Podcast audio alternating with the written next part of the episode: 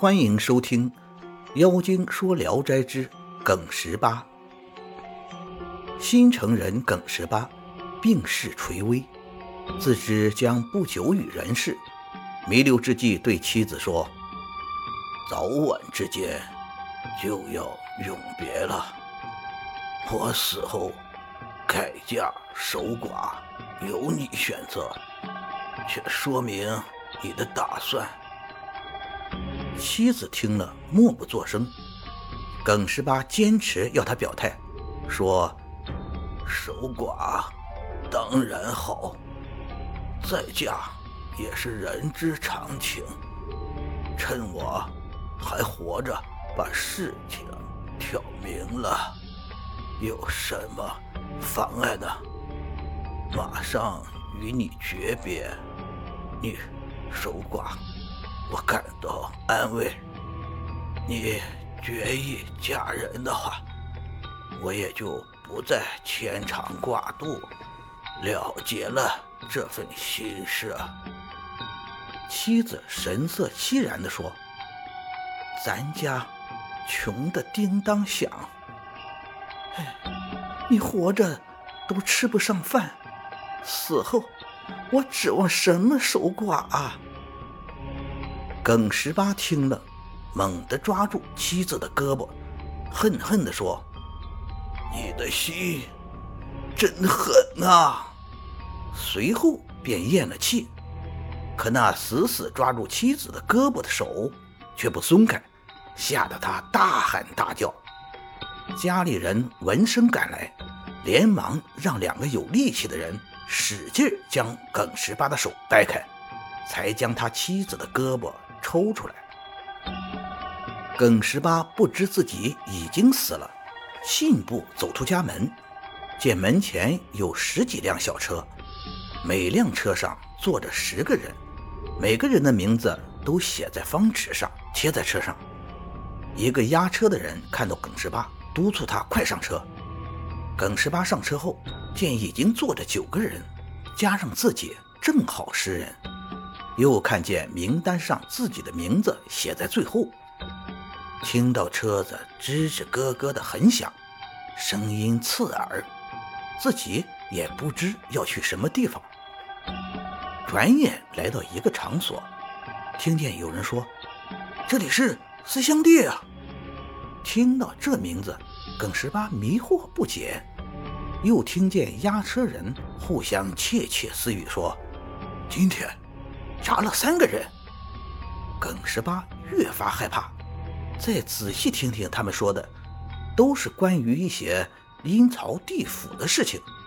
他这才恍然大悟，自言自语地说：“我这不是变成鬼了吗？”立刻想到家中，倒没有值得挂念的事，唯独老母年事已高，妻子嫁人后。撇下他一个人，无人侍奉。想到这里，不由难过的泪水连连。走着走着，忽看见前面有座数丈高台，游人很多。他们蓬头垢面，身带枷锁，哭着叫着上去又下来。听人说这就是望乡台。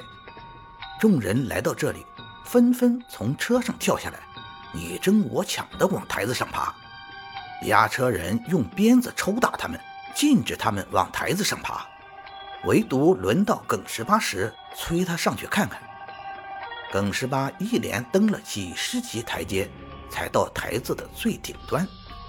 抬头一看，自家的庭院房屋如在眼前，但室内却看不清楚，好像是烟笼雾绕似的。耿十八触景生情。心里顿感凄恻难受，不能自制。回头看时，一个短衣打扮的人站在身边，询问耿的姓名。耿如实相告，那人自称是东海的匠人。他见耿十八伤心的样子，就问：“你有什么放心不下的事吗？”耿十八就把事情的始末告诉了他。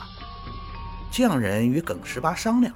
想跳台逃跑，耿十八胆小，怕小鬼来捉拿他。匠人再三说没事，耿又怕跳台时跌着，匠人就让他学自己的样子，便率先纵身跳下去。耿十八果然也随着跳下，竟安然无恙地着了地。更庆幸无人察觉，看见来时乘坐的车仍停在台下，两人急忙拼命奔逃。刚跑出几步，耿十八忽然想起自己的名字还贴在车上，怕被人发现按名捉回，连忙返回车边，用手指蘸上唾液把自己的名字擦去，这才放心的猛跑。两人跑得张口气喘，也不敢歇一歇。时间不长，就跑到了家。匠人把耿十八送到屋里，耿十八猛然看到自己的尸体，一下就苏醒过来，顿时感到精疲力竭，口干舌燥，几乎要喝水。